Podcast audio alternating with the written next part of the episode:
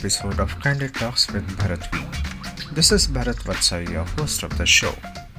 दोस्तों जैसा कि मैंने पिछले एपिसोड में कहा था कि ये एपिसोड कुछ अलग होने वाला है ये शो सुनकर आपका ज़िंदगी के प्रति नज़रिया बदल जाएगा आजकल हर तरफ़ कुछ न कुछ न्यूज़ सुनने को मिलती है कि आज किसी ने सुसाइड कर लिया आज कोई किसी हादसे का शिकार हो गया या कोई डिप्रेशन में चला गया so let me tell you guys after listening to this show you will start believing that depression नाम की कोई चीज़ ही नहीं होती पिछले एपिसोड में हम बात कर रहे थे विनोद भाई और महेंद्र भाई के साथ जो जज्बा और हिम्मत विनोद भाई और महेंद्र भाई ने ज़िंदगी के प्रति दिखाई है, वो असाधारण ही नहीं, बल्कि अविश्वसनीय है It's simply commendable and hats off to these two super souls. And I hope all you guys out there listen to this podcast episode and get some motivation. इस शो के ज़रिए मैं अगर पाँच लोगों को भी मोटिवेट कर पाया तो समझूँगा कि मेरा प्रयास सफल हुआ। और आशा करता हूँ कि ये एपिसोड आप और आगे लोगों तक पहुँचाएँ, ताकि वो इस एपिसोड को सुनकर कुछ प्रेरित हों। तो चलिए सुनते हैं विनोद भाई और महेंद्र भाई की आगे की कहानी उनकी जुबानी।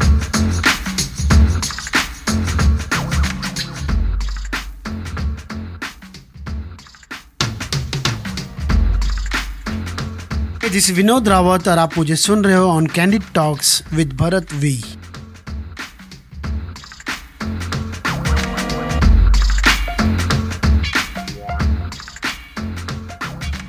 hi this is Mahendra Pitade और आप मुझे सुन रहे हैं on candid talk with Bharat V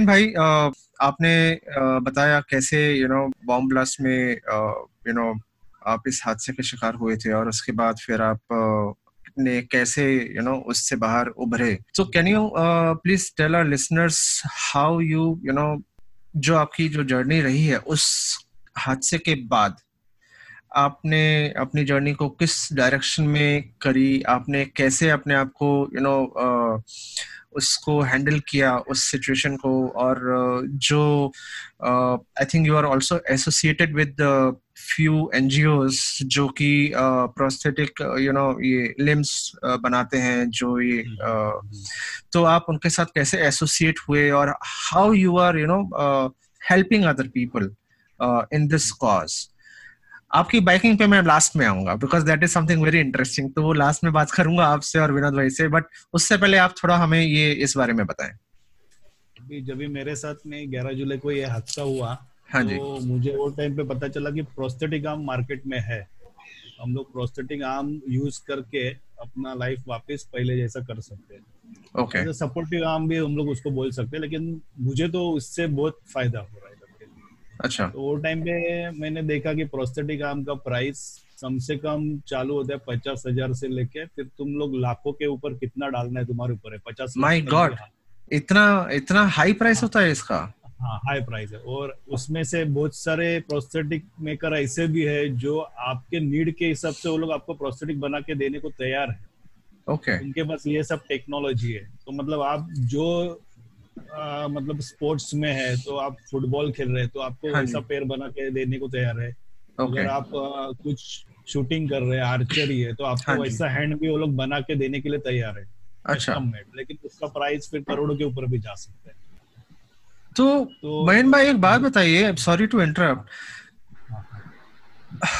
मतलब आम आदमी खुदा ना खास्ता अगर उनको कभी इस यू नो उससे गुजरना पड़े तो आम आदमी फिर इसको कैसे वो यू नो अफोर्ड कर पाएगा? अगर आप बिकॉज़ ये एक बेसिक नेसेसिटी है अगर किसी को यू you नो know, ऐसा कुछ हादसा हुआ और उनको डेली अपना जीवन व्यतीत करने के लिए obviously you know they will need some support this kind of a support तो आम आदमी उसको कैसे अफोर्ड कर पाएगा? आम आदमी के लिए कोई ऐसी कोई संस्था नहीं है जो कि उन्हें हेल्प करे इन सब चीज़ों को अवगत कराने के लिए उनको प्रोवाइड कराने के लिए। गवर्नमेंट से कोई ऐसा कुछ उनको वो नहीं मिलता है क्या कि उनको कुछ एड मिले इस टाइप से कुछ गवर्नमेंट की कुछ स्कीम्स हो? अभी शुरुआत में जब भी मेरे को भी इतना सब मालूम नहीं था तो मैंने भी आम आदमी के जैसा पचास हज़ार रुपए वाला हाथ मेरे को ये कंपनी ने फ्री दे दिया था वो टाइम पे। अच्छा। लेकिन मैंने शुरुआत में इससे मेरा काम चला दिया एक साल तक। लेकिन बाद में मुझे पता चला कि इससे मैं उतना ऑपरेटिंग नहीं कर सकता ओपनिंग क्लोजिंग हाँ जी। जो मेरा बोन था वो टच होता था सॉकेट को तो उससे Okay. ज़्यादा तकलीफ़ होती थी। मैं हाथ पूरी तरह से खोल नहीं पाता था। ओके फिर धीरे धीरे मुझे कुछ मालूम पड़ा कि बहुत सारे ट्रस्ट है अपने इधर मुंबई में या हाँ मुंबई के बाहर भी है। और कुछ मुख्यमंत्री फंड से वगैरह भी इसके लिए कुछ पैसा मिल मिलता है अपने को। अच्छा। लेकिन वो सब वो टाइम पे बहुत सारा आर एन डी करने के बाद पता चला कि एक दो ट्रस्ट है उनको हम लोग एप्लीकेशन देना पड़ता है कि भाई मुझे प्रोस्थेटिक आर्म चाहिए। और हम्म। उसकी प्राइस इतनी इतनी है और मेरा बैंक का सब डिटेल भी उनको देना पड़ रहा है कि मेरा सैलरी टेन थाउज़ेंड से ज़्यादा नहीं है तो हाँ मुझे प्रोस्थेटिक के लिए हेल्प करते हैं। ओके तो शुरुआत में फिर मुझे पता चलने के बाद मैंने भी ऐसा ही सब चालू किया क्योंकि मुझे जो मायो इलेक्ट्रिक आर्म चाहिए था हाँ जिसकी कीमत वो टाइम पे छह लाख रुपए थी। और वो टाइम पे मेरे ख्याल से छह लाख रुपए मतलब मेरे बस में नहीं थे तो हाँ मैंने मैकेनिकल आर्म वो टाइम पे लगाया था। लेकिन एक साल होने के बाद एक ऐसा प्रोग्राम हुआ था जिसमें जो भी विक्टिम्स थे हाँ ब्लास्ट जी। के हाँ जी। उनका एक गेट टुगेदर रखा गया था। ओके तो उसमें से कुछ लोग मुझे दिखे कि उनके पास हाथ है लेकिन वो सब मूवमेंट कर रहे हैं जो ब्रेन ऑपरेटेड है। और अच्छा। उसकी प्राइस मतलब जैसा मैंने बताया छह लाख रुपए है। तो हाँ मैंने उनसे पूछा कि आपको किधर से मिला है करके ऐसा? हम्म, हम्म, तो उसमें से मैंने देखा तो एक दो जन थे जो कस्टम ऑफिसर थे तो उनकी सैलरी तो उतनी होती है तो उनको कुछ फ़र्क नहीं गिरता उतना छह लाख रुपए डालते हाँ। जी। वो टाइम पे मुझे एक दो प्रेस वाले मिले कि उन्होंने मुझे देखा ही नहीं था कि मेरा भी एक हाथ नहीं क्योंकि मेरा हाथ वो टाइम पे ग्लोज जैसा था जो नॉर्मल स्किन ग्लोज रहता है वैसा ही लग रहा था। तो बात करते करते उनको मालूम पड़ गया कि भाई इसका भी एक हाथ नहीं है लेकिन बाकी के लोगों के जैसे इसका हाथ मूवमेंट नहीं कर रहा है। हाँ। क्योंकि मेरा वो टाइम पे केबल ऑपरेट वाला बॉडी पावर आर्म था। तो मुझे वो लोग ने पूछा कि आप क्या करते? तो जब भी मैंने उनको बोला कि मैं आर्टिस्ट हूँ करके तो उन्होंने बोला कि ऐसा तो तेरे को चाहिए तो इससे तेरा तो सब काम हो सकता है करके। हम्म। तो मैंने वो टाइम पे उनसे बोला कि नहीं भाई मेरा तो बस की बात नहीं है इतना छह लाख रुपए डालने की वगैरह तो हम्म। मुझे धीरे धीरे पता चला कि जो बहुत सारे ट्रस्ट है उसमें फिर मैंने एप्लीकेशन किया कि मुझे ऐसा ऐसा प्रोस्थेटिक आर्म चाहिए और उसकी प्राइस छह लाख रुपए और मैं उतना अफोर्ड नहीं कर सकता। मेरे पास मैकेनिकल आर्म है लेकिन मैं उससे मेरा जो रोज का काम है उतना भी मेरे से नहीं हुआ जाता। अगर ये सेंसर वाला मिले तो हाँ मेरा बहुत सारा काम आसान हो सकता है करके। ओके तो फिर धीरे धीरे न्यूज़पेपर के जो फोटोग्राफर्स थे उन्होंने मेरे ऊपर कवर अप करना चालू किया कि भाई ऐसे ऐसे एक आर्टिस्ट है उसका हाथ नहीं है तो उसको हम लोग हाँ को हाथ देना है। तो अगर किसी को भी कुछ भी करना है तो ये बैंक अकाउंट है कंपनी का हम्म, है डायरेक्ट ऑटोबॉक कंपनी में फंड जमा होता था वो टाइम पे। ओके और न्यूज़ चैनल्स ने भी बहुत सारी हेल्प की वो टाइम पे। वो टाइम पे हम्म। बॉम्बे में मेरे ख्याल से बहुत सारे लोगों के फ़ोन मुझे आने चालू हो गए थे हाँ ये मुझे आपको हेल्प करना है तो हम लोग को कैसा करना है करके। तो मैंने उनको कंपनी का डायरेक्ट वो टाइम पे नंबर दिया था अकाउंट हम्म। वो लोग डायरेक्ट उसमें कैश जमा करते थे और कंपनी ने वो टाइम पे मुझे बोला था जब भी आपका फिफ्टी परसेंट अमाउंट रेडी हो जाएगा हाँ जी। तो हम लोग प्रोस्थेटिक के पार्ट्स मंगा देंगे जर्मनी से और आपका हाथ आपको असेंबल करके देंगे। ओके तो ऐसा करके मेरे पास कुछ तीन लाख रुपए जमा हुए थे लेकिन Okay. उसके आगे की प्राइस कुछ आ ही नहीं रही थी किधर से। मैंने जो ट्रस्ट को एप्लीकेशन दिया था उनके पास से भी हम लोग हमारे पास अभी फंड नहीं है हमारे पास फंड आएगा तो हम लोग आपको कांटेक्ट करेंगे हम्म ऐसा करके आया तो उसी दरम्यान मेरे ख्याल से ब्लास्ट को कुछ दो साल हो गए थे। तो वो टाइम पे मेरा एक इंटरव्यू लिया था कैलाश खेर ने। अच्छा। मुझे मालूम ही नहीं था कि आज तक पे मुझे बुलाया था और स्टेशन पे मेरे को बोला कि आप आज ये करके गाड़ी आपको लेने के लिए आ जाएगा। ओके मेरे साथ मैं एक मेरा दोस्त को लेके गया था। वो टाइम पे मैं इतना सिंगर्स लोग को या एक्टर्स लोग को इतना पहचानता नहीं था। हम्म तो एक ऐसे कोई बुटला जैसा आदमी ऐसे प्लेटफॉर्म पे खड़ा था। तो मेरा दोस्त बोला ये तो कैलाश खेर है सिंगर है। हाँ। तो उसने मेरे को मेरे लिए मतलब उसने अनाउंसमेंट किया था ट्रेन में ही। मतलब। वीडियो चालू था न्यूज़ था आज तक का वो टाइम पे ऐसे ऐसा महेंद्र करके लड़का है वो आर्टिस्ट है उसको एक हाथ की ज़रूरत है उसकी प्राइस इतनी इतनी है करके। वो जब भी न्यूज़ फ्लैश आउट होने लगा दूसरे दिन सुबह से हाँ उस दिन से मतलब पूरा चेंज हो गया। जो लोग पैसा दे नहीं रहे थे ट्रस्ट वाले उनका भी फ़ोन आने का चालू हो गया कि आपको हम लोग कैश दे रहे करके। तो आप। कैसा करना है क्या? करके। और बाद में ये सिलसिला ऐसा ही रुका नहीं एक महीने तक चालू रहा। हाँ जी। और मुझे लास्ट में बताना पड़ा कि मेरा अमाउंट छह लाख रुपया जमा हो गया और अभी मुझे किसी भी तरह का अमाउंट नहीं चाहिए। फिर भी मैंने मेरे दोस्त लोग से पूछा जो हाँ ऐसे पीड़ित हो गए थे जिनका हाथ और पैर नहीं था। हम्म, तो मैं लगा कि मेरे पास कुछ अमाउंट हो रहा है ट्रांसफ़र तो मैं उनको कर सकता हूँ। मेरा तो अमाउंट हो गया रेडी अभी हाँ आपको चाहिए तो आप मेरे में से ले सकते हैं मैं या वो लोगों को मैं आपके पास डाइवर्ट कर सकता हूँ। तो ऐसा करके मुझे मायोलेट्री काम मिल गया। ओके ओके जो मैंने कभी सोचा भी नहीं था कि मैं छह लाख रुपए डाल सकता हूँ मतलब बॉम्बे में हाँ। वो हिसाब से दानशूर लोग बहुत है। मतलब सही चीज़ के लिए पैसा देना है तो डोनेट करने के लिए हाँ। बहुत लोग हैं। बहुत लोग हैं। बट वही है कि उनको उनके पास ये यू नो बात पहुँचाने की देर होती है। बस उनको एक सही तरीके से एक सही माध्यम से उनके पास बात पहुंचाई पहुंचाई जा सके। तो I think are many people who are ready to come forward and help out people हाँ। तो ये ऐसा हुआ था कि हम्म। मैंने एक साल तक किसी को बताया ही नहीं था कि मेरा हाथ नहीं और मुझे कुछ ऐसा ज़रूरत है करके तो आपको ये मिलने के बाद में फिर आप उनके साथ कैसे एसोसिएट हुए? मतलब I believe you are already associated with some NGOs जो कि ये सब आर्टिफिशियल लिम्स वगैरह ये प्रोवाइड कराती हैं। तो उनके साथ फिर आप कैसे एसोसिएट हुए? जब भी पेपर में वगैरह डिक्लेयर हो गया कि इनको प्रोस्थेटिक आर्म मिल गया वगैरह तो बहुत सारे लोग मेरे से मिलने आते थे कि आपका प्रोस्थेटिक आर्म कैसा चल रहा है हमको भी चाहिए। तो आप मतलब इसका प्राइस वगैरह कह रहे थे तो मैं प्राइस उनको बताता था तो वो लोग डर जाते थे कि भाई ये हम्म। इतना में से नहीं हो रहा ओके कुछ आईआईटी के स्टूडेंट लोग थे उन्होंने मुझे कांटेक्ट किया कि हम लोग प्रोस्थेटिक आर्म बना रहे तो हमको आपकी हेल्प चाहिए करके। तो मुझे मैं बोला ठीक है मैं तैयार हूँ आप आपको हेल्प करने के लिए लेकिन आप ये चीज़ इंडिया के लिए बनाओगे जो कंफर्टेबल हो और नॉर्मल से नॉर्मल आदमी भी ले सकता है करके क्योंकि मेरा हम्म। जो प्रोस्थेटिक है वो मेड इन जर्मनी है हाँ जी। प्राइस ही कम से कम छह लाख से स्टार्ट हो रही है। हाँ जी। तो आप ऐसा कुछ निकालो कि इंडिया में नॉर्मल से आदमी भी इसे पहन के अपना लाइफ गुजार सके करके तो हम्म, ऐसा करके करके प्रोस्टेट की रिसर्च डेवलपमेंट करते करते आज के तारीख में मेरे पास फ्रांस और रशिया जर्मनी ऐसे ऐसे बड़े बड़े संस्था है कुछ वो लोग हाँ मतलब रिसर्च करते हैं तो मुझे यूज़ कर रहे हैं वो लोग। अच्छा। मतलब एक डेमो करके मैं उनका काम करता हूँ प्रोस्थेटिक में कुछ प्रॉब्लम्स है तो उनको बताता हूँ या प्रोस्थेटिक कैसा होना चाहिए?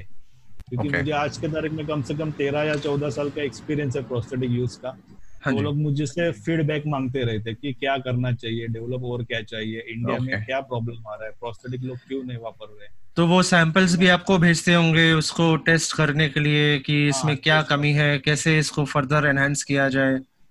बराबर है Okay. सही बात है। ओके अमेजिंग तो मयन भाई इसके साथ साथ फिर आपने यू नो आप कई सारे फील्ड्स में आगे बढ़े आपने यू नो क्रिकेट शुरू करा शूटिंग साइकिलिंग ट्रैकिंग फोटोग्राफी यहाँ तक कि आप मैराथन वगैरह भी आप यू नो जाते हो और उसके अलावा मैराथन तो छोड़ो आप आपने बाइकिंग शुरू करी। तो आपका उस तरफ़ कैसे रुझान हुआ? उसमें आप कैसे घुसे? मतलब और वो फिर आपने उसको कैसे हैंडल किया? How did you you know manage to do biking bike riding मतलब हम लोग कॉलेज से था तभी से हम लोग बाइक राइड कर रहे हैं। हाँ जी। प्रोफेशनल बाइक राइडिंग या ग्रुप के साथ बाइक राइडिंग कभी ऐसा किया नहीं था। हाँ जी। कॉलेज के जमाने में तो हम लोग स्लीपर डाल के बिना हेलमेट के हम लोग कहा भी कहाँ कहाँ जाते थे वो। राइट। वो टाइम पे मतलब ऐसा ग्रुप्स वगैरह भी कुछ नहीं थे। हम्म। फिर ऐसे ही हम लोग जैसे आपने कहा कि क्रिकेट है ट्रैकिंग है तो ऐसे ही एक बार मैं ट्रैकिंग कर रहा था हाँ जी। तो मुझे विनोद दिखा वहाँ पे। हाँ जी। तो मैं बोला ये कुछ अलग दिख रहा है। चलो जरा इसके साथ बात करते जाके। ओके तो मैंने विनोद से बात किया कि भाई ऐसा ऐसा पैर है तेरा तू चढ़ सकेगा क्या ऊपर वगैरह? बोलता है हाँ चढ़ेगा उसमें कुछ प्रॉब्लम नहीं है। हाँ जी। ऐसे ही चढ़ते चढ़ते हम लोग चलते चलते बात कर रहे थे दोनों जन कि हम्म। कैसा हुआ क्या हुआ? तो मेरे बारे में मैंने सब बताया वगैरह। तो विनोद ने मुझे बताया कि मैं रॉयल एनफील्ड चलाता हूँ करके। ऐसा अच्छा। बोला ठीक है मेरे पास भी रॉयल एनफील्ड है मैं भी चलाता हूँ अच्छा ओके तो विनोद विनोद को तो शुरुआत में यकीन नहीं है बोलता है फेंकता है कुछ भी ऐसा अच्छा। मैं मीरा रोड में आके मिलता हूँ तेरे को एक बार तो आ जाना फिर अपन बात करते मिल के ओके ओके। तो विनोद ने मुझे इंट्रोड्यूस किया रॉयल एनफील्ड ओनर के साथ में। हाँ जी। बॉम्बे में एक ग्रुप था रॉयल एनफील्ड ओनर तो मेरा फ़र्स्ट राइड चालू हो गया बाइक राइड का उनके पास। ओके। तभी मुझे मालूम पड़ा कि प्रोफेशनल बाइक राइडर क्या रहते हैं गियर्स क्या रहते हैं हाँ शूज़ कहाँ से लेना है? हम्म हम्म। या बाइक का कुछ पार्ट्स है वो अपने को सस्ते में किधर से किधर मिलेगा? हाँ जी। Okay. या कुछ सेफ्टी गियर्स क्या रहते उस बारे में वो टाइम पे ग्रुप ज्वाइन करने के बाद मालूम पड़ा फिर धीरे धीरे राइड चलोगी तभी सब मालूम पड़ा कि भाई हम लोग पहले तो बहुत केयरलेस थे अभी केयर करना चाहिए right. फिर सब बस वगैरह लेना चालू किया और मालूम पड़ा कि अभी ये बाइक राइडिंग क्या है ओके okay. और बाइक ग्रुप ज्वाइन किया तो मेरा पहला जब भी मैंने राइड किया तभी मेरे पास खुद का बाइक भी नहीं था तभी मेरा एक स्कूल फ्रेंड था समीर करके मैं उसका हाँ बाइक लेके मांग मांगने के लिए जाता था कि भाई मेरे को थोड़ा बाइक दे मेरे को जाना है करके। Okay okay. और उसको ये चीज़ मालूम है कि ये प्रोस्थेटिक आम वापरता है करके लेकिन उसको मेरे ऊपर इतना भरोसा था कि ये चला सकता है करके। अच्छा। तो मैंने उसके बस से पहला जब भी चाबी लिया हाँ जी। तो बोलता तू लेके जा गाड़ी। तो मैं मैकेनिक को लेके गया तो मैकेनिक को मैंने बोला कि इसका क्लच है ना लेफ़्ट से राइट कर देना। तो अच्छा। तो मैकेनिक बोला ऐसा थोड़ी होता है क्लच लेफ़्ट से राइट वगैरह हम्म। ऐसा कुछ होता नहीं है। तो मतलब तू कर दे अगर नहीं जमाना तो तू वापस राइट से लेफ़्ट कर दे अच्छा तो उसने मेरे को पाँच मिनट के अंदर क्लच लेफ़्ट से राइट करके दिया मैंने किक मारा और मेरे घर पे गाड़ी लेके आया मैंने ओके okay. फिर शुरुआत में जब भी मतलब एक्सीडेंट होने के बाद जब मैं पहली बार रॉयल एनफील्ड चलाया तो मुझे लगा कि मैं अभी थोड़ा प्रैक्टिस करना चाहिए क्योंकि क्लच कभी भी फट करके छूट गया एक ही हाथ हाँ. से क्लच देना एक्सीटर देना और फ्रंट ब्रेक देना। ये इतना मुश्किल था कि कभी कभी हाथ सटक जाता था क्लच पे से। तो बेसिकली आपने क्लच और फ्रंट ब्रेक दोनों राइट साइड में ही कराए? हाँ okay. दोनों बाइक में वैसे ही यामा और बुलेट में दोनों में वैसे। ओके ओके तो वो दोस्त ने वो टाइम पे मुझे मैं कभी भी उसके पास जाता था तो वो चाबी रेडी रखता था अच्छा तेरा संडे है ना कल तो तेरा राइड चल रहा है। Okay. उसके पास फिर मैंने धीरे धीरे अपना खुद का बाइक लिया। फिर okay. जो भी है अपना लोकल राइड रहते हैं पंद्रह अगस्त ये बहुत सारा हाँ के लिए राइड हाँ किए। और बाकी मेरे हिसाब से लद्दाख तो अभी बाकी है मेरा मैंने किया नहीं है। और मेरा ऑफ़िस ऐसा है कि गवर्नमेंट सर्वेंट होने के कारण मुझे इतना छुट्टी नहीं मिलता है। सैटरडे संडे जो भी रहता है और बाकी तीन चार दिन का कुछ राइड रहता है तो मैं निकलता हूँ यहाँ से। Okay. लेकिन okay. अभी लद्दाख करना है ये साल तो नहीं लेकिन अगले साल करना है। बिल्कुल बिल्कुल करेंगे इकट्ठे करेंगे। ज़रूर ज़रूर। Very nice this Vinod Rawat और आप मुझे सुन रहे हो on candid talks with Bharat V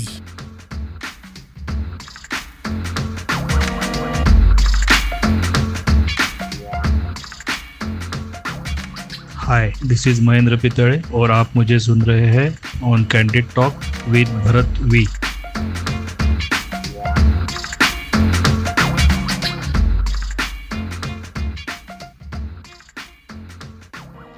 so Vinod भाई आपके पास वापस से आते हैं।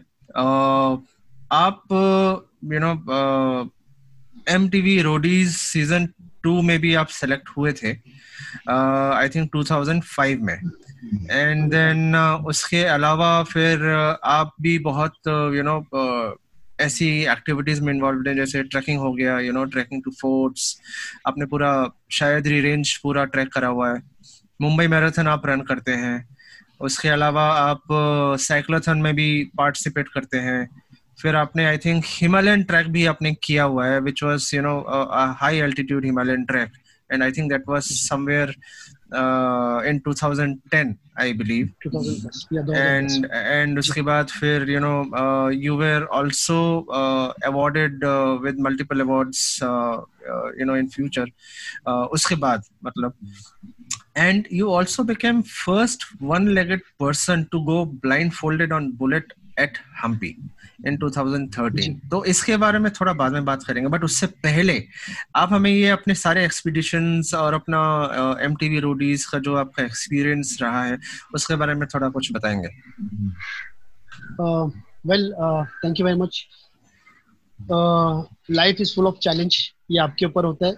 कि हाँ आप किस तरीके किस रीति से अपने जीवन को देखते हैं? जैसे महीन भाई ने अभी थोड़ी देर पहले बोला बोला था कि वो मुझे एक ट्रैकिंग में मिले थे हाँ. और जैसे उन्होंने मुझे देखा कि अलग लड़का है मैंने भी उनको जब देखा उनकी बातें सुनी तो मुझे लगा कि ये बंदा कुछ अलग हिसाब का है कुछ अलग जोश है उसमें। एंड दैट्स हाउ हम लोग जुड़ गए। शायद भाई बोलने को भूल गए। Today Mahen Pitale is president for the club we are running call convoy control club wow oh अच्छा ये आपने बताया नहीं महीन भाई। तो महीन भाई शायद भूल गए शायद he is not used to go do interviews and all मेरे ख्याल से हाँ पहला इंटरव्यू है महीन भाई का। और अच्छा। बहुत कम बोलते हैं। मैं मैं सुनकर उनको बहुत अच्छा लग रहा है मुझे कि he is talking good very good because हम लोग ने बहुत सारे स्टेज शेयर किए साथ में जहाँ पे हमेशा मुझे माइंड आगे कुछ करता है भाई तू बोल तू बोल बोलने का पार्ट तेरा है। ओके और मैं बातों नहीं कछवाऊं। वेल सर जो अचीवमेंट्स आज हम लोग पीछे मुड़ के देखते हैं वो सब वाव हाँ उसको देखकर मुझे वाव बोलना आता है हाँ क्योंकि it was not very easy not very possible एक सोचने के लिए अगर किसी को जैसे मैंने बोला कि मैं बाइक चलाता हूँ तो मैं एक बाइकर हूँ एक डिसेबल बाइकर हूँ तो मुझे पता है क्या क्या चैलेंजेस है। तो उनका। हाथ था तो मैं सोचा यार कोई बहुत सारे मिलते मुझे। मैं ये करता हूँ वो करता हूँ। तो मैंने महीन को बुलाया भी था बकायदा। हाँ मीरा रोड में कि भाई आपका बाइक लेके उधर आ जाना मैं देखना चाहता हूँ। और he definitely he came on इस यामा और तभी मुझे कॉन्फिडेंस आया कि यस बाबा ये आदमी सच में बोल बच्चन नहीं सच में कर, करने वाला सच में बाइक चला सकते हैं। बाइकर है। एंड वैसे ही शुरुआत हमारी भी हुई थी मैंने भी जब मेरा पैर आर्टिफिशियल हाँ मिला बचपन से ही जैसे मुझे समझ आई थोड़ी दस बारह पंद्रह साल की उम्र में हाँ तो मेरे इधर से एक एक बाइक हमेशा गुजरती थी। और हम्म। वो बाइक एक इंस्पेक्टर लाता था। और अच्छा। उस बाइक की साउंड है ना सर डुक डुक डुक डुक डुक डुक बहुत प्यारी साउंड है। और एकदम मस्त स्लो मोशन में जाता था। फुल स्टाइल मार के सर टोपी। And that inspector is to look like Vinod Khanna. अच्छा। अब उस समय बचपन में ना हाँ बचपन में पता नहीं था कि इस बाइक को क्या बोलते बट वो साउंड इतना प्यारा था कि हर कोई मेरे जो मोहल्ले के दोस्त लोग थे ना जो मेरे हम्म। करीबी तो मैं उनको बोलता था मैं बड़ा होएगा ना यही बाइक खरीदेगा बड़ा होएगा ना यही बाइक खरीदेगा। ड्रीम कम्स ट्रू जैसे ही बड़ा हुआ समझ आए और मालूम पड़ा कि इस बाइक को बोलते हैं बुलेट रॉयल एनफील्ड ओके अभी तो नॉर्मल आ गए पहले तो उल्टा साइड गियर था सब हाँ जो कि हाँ आज भी मेरे पास है। अच्छा। तो वेल ये सब अचीवमेंट्स पहले से सपना था सर हम्म, ये हम्म। मेरा ड्रीम था। और जैसे मुझे पैर मिला 1997 हाँ जब मैं करीबन 25-26 साल का था हम्म। उस दौरान मुझे जब पैर मिला तो पहला तीन घंटे में मैंने साइकिलिंग करने सीखा। Okay so you know what मेरे जो भी सपने थे जैसे पैर मिलने के बाद बोलते हैं ना मेरी ज़िंदगी सिर्फ़ चलने लगी। मेरी ज़िंदगी दौड़ने लगी। Just within within this 20 years मैंने जो भी किया अचीवमेंट सर वो मेरे बचपन के सपने थे। आज मैं 46 हूँ आज भी वो सब खेल कूद में भाग लेता हाँ हूँ। मैं नेशनल फेंसिंग प्लेयर हूँ हाँ तलवारबाजी करता हूँ और नेशनल मेडल जीता हूँ मैंने। और बास्केटबॉल हमारे जो पैरा ओलंपिक के लिए बास्केटबॉल हाँ खेलता हूँ। और उसमें बहुत एनर्जी लगता है बास्केटबॉल में और हम लोग व्हीलचेयर में खेलते सर तो आप सोचो कि आप दो पैर वाले जो बास्केटबॉल खेलते हैं ऐसा हाँ उसमें और व्हील चेयर चलाकर खेलने में डबल एनर्जी आपको देना पड़ता है। So this all things we do ये सब अंदर से सर भूख था बचपन की भूख थी। जैसे आपने बोला ना ये सब अचीवमेंट कैसे किया? हाँ पहाड़ पहाड़ चढ़ने का कारण ये था सर कि मैं गढ़वाल से बिलोंग करता हूँ हाँ पौड़ी गढ़वाल से उत्तराखंड। तो बचपन से मुझे कहा गया था कि मेरा जो गाँव है वो दो पहाड़ क्रॉस करने के बाद तीसरे पहाड़ पर मेरा घर है। Okay. तो for taking me to native place it is not possible because तुम बैसाखी से चलते हो। हाँ तो इनडायरेक्टली उनका बोलने का रीजन यही था कि तुम अपंग हो तुम ये सब कोशिश मत हाँ करो और नहीं कर पाओगे। So that was the reason वो एक जिद थी कि नहीं मैं पहाड़ियों में पहाड़ चढ़ूँगा। तो इसी के लिए सैयाद्री रेंज में और डेफिनेटली जब मैंने करना दिखाया आई मेड इट पॉसिबल तो लोग ने सपोर्ट किया। जैसे मैन माई ने जैसे कहा हाँ कि उनके उनके मांगने से पहले उनका दोस्त सैटरडे को बाइक रेडी कर देते थे क्लच शिफ्टिंग कर कर हाँ, कि भाई तेरा राइड रहेगा लेके जा so now people are there लोग अभी खड़े हुए हैं। लोग हमारे लिए आ रहे हैं आगे कि चलो आई थिंक आजकल थोड़ा जागरूकता थोड़ा ज़्यादा आ गई है। पहले जमाने में शायद इतना इतना नहीं था। उसका कारण है सर अगर आप हिस्ट्री को देखिएगा पाँच साल पहले हाँ अब ये पाँच साल के पीरियड के अंदर अगर आप ओलंपिक गोल्ड मेडल देखोगे और गूगल हाँ सर्च मारेंगे गूगल बाबा है हाँ जितना एबल बॉडीज ने मेडल ने लाया जीत कर उतना डिसेबल लोगों ने जीत कर स्पेशली स्पेशली एबल्ड लोगों ने सॉरी स्पेशली एबल्ड लोगों ने। I am sorry and yeah that's what I always tell people कि पहले लोग नाम रखेंगे। First they will laugh on you then they will start copying you तो यही होता है नेवर गिविंग अप स्पिरिट कि डोंट गिव अप कि आप करते रहो आगे। तो वही मैंने किया। मैंने शुरुआत में अकेला शुरू किया था। हाँ बाद में फिर ऐसे करते करते पहाड़ चढ़ना साइकिल चढ़ना। हम्म। अच्छा सह्याद्री के पहाड़ तो चढ़ लिए। हाँ कलसुबाई नामक सह्याद्री में सबसे हाईएस्ट पीक है हाँ जो हाँ नासिक में। तो हम लोग तो हर साल पिछले नौ साल से मैं एक्सपीडिशन लेके मैं मतलब मेरी टीम मेरा okay. वो सपना है हर साल हम डिसेबल स्पेशली एबल लोग को सॉरी वहाँ okay. लेकर जाते हैं. And no one is professional mountaineer no one is professional climber सिर्फ़ उन लोग बोलते हैं विनोद भाई हमको भी आना है अच्छा. हमको भी करना है. Okay. उनका सिर्फ़ विलिंग विनिंग विलिंगनेस और हम उनके सपनों को साकार करते हैं जैसे मेरा सपना पूरा तो विनोद भाई बीच में मैं एक सॉरी आपको थोड़ा इंटरप्ट करना चाहूँगा। आपने बोला कि यू नो जब मेरे को मेरा ये पैर मिला तो मेरी यू नो ज़िंदगी जो है दौड़ने लगी। तो ये आपको जो पैर मिला था I think you got it from Jaipur foot right जो। संस्था है उनसे आपको मिला। तो उसके बारे में आप बताएँगे कि आप उनसे मिला फिर आपने वही यूज़ कर रहे हैं या फर्दर आई थिंक आपने फर्दर और एनहेंस्ड फ़ूड भी लिया किसी और संस्था से? तो उसके बारे में थोड़ा सा बताएँगे। एंड उसके बाद आप उसके साथ कैसे जुड़े और आप बाकी लोगों को कैसे हेल्प कर रहे हैं? जी। तो जैसे मुझे पैर मिला इससे पहले जितने बार मैं ऑर्थोपेडिक प्रोस्टेटिक कंपनीज़ में जाता था पैर बना हाँ पैर हाँ बनाने के लिए तो मेरा जो जैसे मैंने पहले बताया था कि मेरा जो ऑपरेशन जो एमपीटी पार्ट जो किया था वो देखकर ही डॉक्टर के चेहरे में ना एकदम जो पैर बने उनका चेहरा एकदम अलग हो जाता था एकदम ऐसे करते थे मतलब you know something very weird they have seen और वो लोग वो लोग कर्स करते थे बोले किस डॉक्टर ने आपका पैर ऐसे काटा है? okay. तो बोला भैया ऐसे पैर तो बन नहीं सकता वापस आपका। hmm, hmm. तो मुझे बहुत दुख होता था। विद दैट स्मॉल होप हमेशा। मैं hmm. जैसे बाइबल पढ़ता हूँ वहाँ पे लिखा है कि अगर आपका विश्वास राई के दाने के समान हो if you have a faith like a mustard seed you can move the mountain आप उस पहाड़ को बोलो ढल जाएगा। और मेरे लिए ये पहाड़ मेरे को पैर मिलना है बहुत बड़ा पहाड़ था बहुत बड़ा चैलेंज था। That morning with that faith मुझे किसी ने बताया रास्ते में चलते हुए जब बैसाखी से चल रहा था हाँ एक बंदे ने बोला भाई साहब आप जयपुर फ़ूड क्यों नहीं ट्राई करते? मेरे लिए वो नाम बड़ा कठिन था बड़ा नया था। आई एम वेरी ग्रेटफुल कि महेंद्र भाई जैसे एक्सप्लोर करके फाइंड आउट कर लेते किधर क्या मिल रहा किधर क्या मैं मैं टेक्निकल में नहीं हूँ। पढ़ाई लिखाई नहीं किया अपन ने। तो मुझे पता नहीं किधर क्या मिलता है। तो मगर उस व्यक्ति ने बताया मुंबई में परेल नामक जगह जगह है केम हॉस्पिटल हाँ में हाँ वहाँ एक ब्रांच है वहाँ पर फ्री में पैर मिलता है ऐसे बोला। मैं उस आशा से उस सुबह चले गया सर। हाँ दस बजे मैंने एंट्री किया विद विद माई क्रचेस बैसाखी के साथ। और बेचारा बेचारा कर कर ऐसे लोग बोलते थे। जैसे अंदर घुसा उन्होंने पैर देखा। They told me one word और जो हाँ कि मेरे लिए बहुत ही ब्लेसेड था वर्ड बोला साहब हम कोशिश करेंगे। okay. जो कोशिश वर्ड था वो एक विश्वास था राय के दमाने दाने के समान मेरे लिए। दैट वाज अ फेथ कि यस हो जाएगा। With that strong faith with that strong believe मैं वहाँ बैठा रहा डट कर एक विश्वास के साथ पॉजिटिव थॉट्स ज़रूरी है ये माइंडसेट होना बहुत ज़रूरी है। आपने मन में सोच लिया हो जाएगा तो हो जाएगा। And that's what you know मैं बैठा था और शाम को पाँच बजे उन लोग एक पैर लेके मेरे को दिए। बोला साहब पहनो। सर मेरे को आज तक याद है एक एक बातें मेरे को खुशी होता है बोलने के लिए हाँ कि मैंने वो पैर पहना हम्म। और पहनते ही मैंने जो पहला कदम रखा वाह मेरी ज़िंदगी का बचपन से आप अपने पैरों पे खड़े हुए। पैरों पे खड़े हुए मैं चला बहुत खुशी खुशी में और बिना किसी सपोर्ट के आपको कुछ सपोर्ट की ज़रूरत नहीं पड़ी। बिना किसी आज चौबीस साल सर हो गए आज बैसाखी का सहारा नहीं लिया। वो बैसाखी मैंने वहीं फेंक दिया। और देखो कुदरत का करिश्मा कैसा है हाँ कि अगर आप डिटरमिन हो आपके हम्म। आपके प्रोफेशन के प्रति आपके प्रेम के प्रति आपके स्पोर्ट्स के प्रति आपके हाँ प्रति तो definitely life will take you way apart आपको कहीं लेके कहाँ लेके जाएगा सोच भी नहीं सकते वहाँ तक लेके जाएगा। ठीक है मैं वही बंदा था उसी संस्था में वहाँ पर मैं चल के गया एक कदम। हाँ जैसे मैं बाहर गया तीन घंटे में मैंने साइकिल चलाने सीखा। मैंने फिर मेरे जो सपने थे एडवेंचर स्पोर्ट्स करना शुरू किया। जैसे जैसे मैं एडवेंचर स्पोर्ट्स करता था सर तो मेरा नाम पेपर में आता था।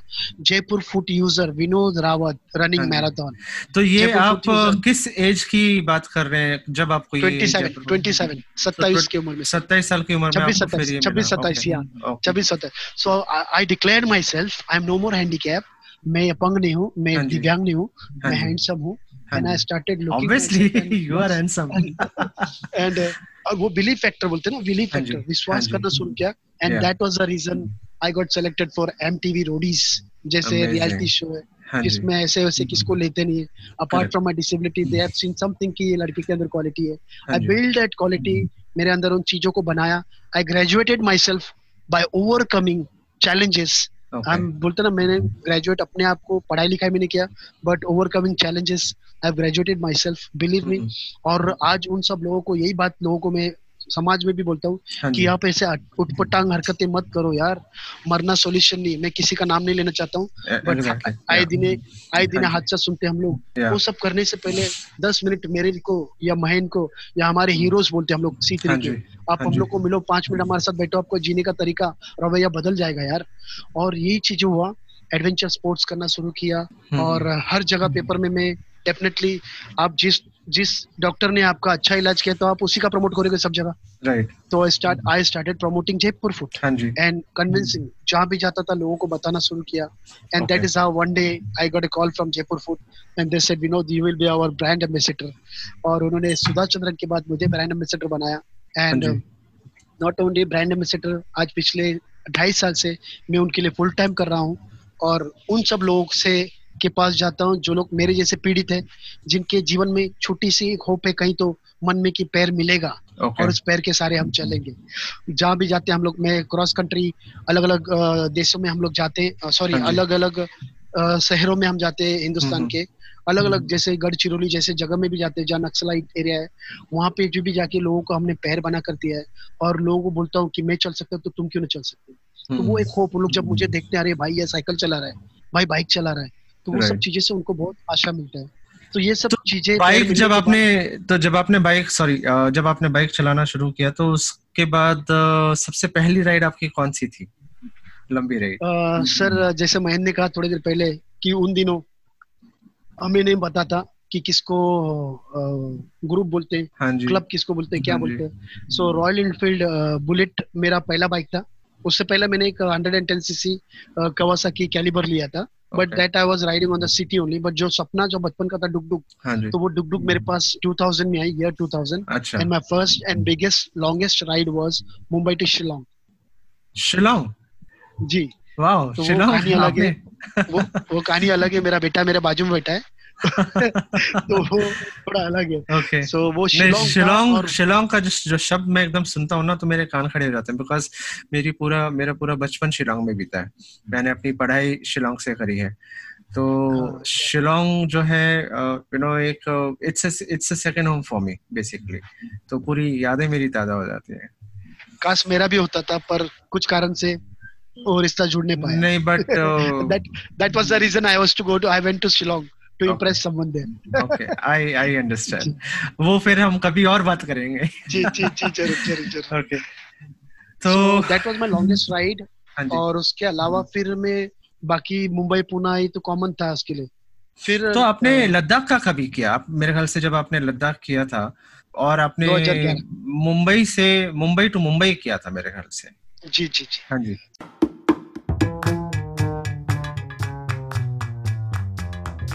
तो ये थे विनोद रावत और Mahendra Pitle.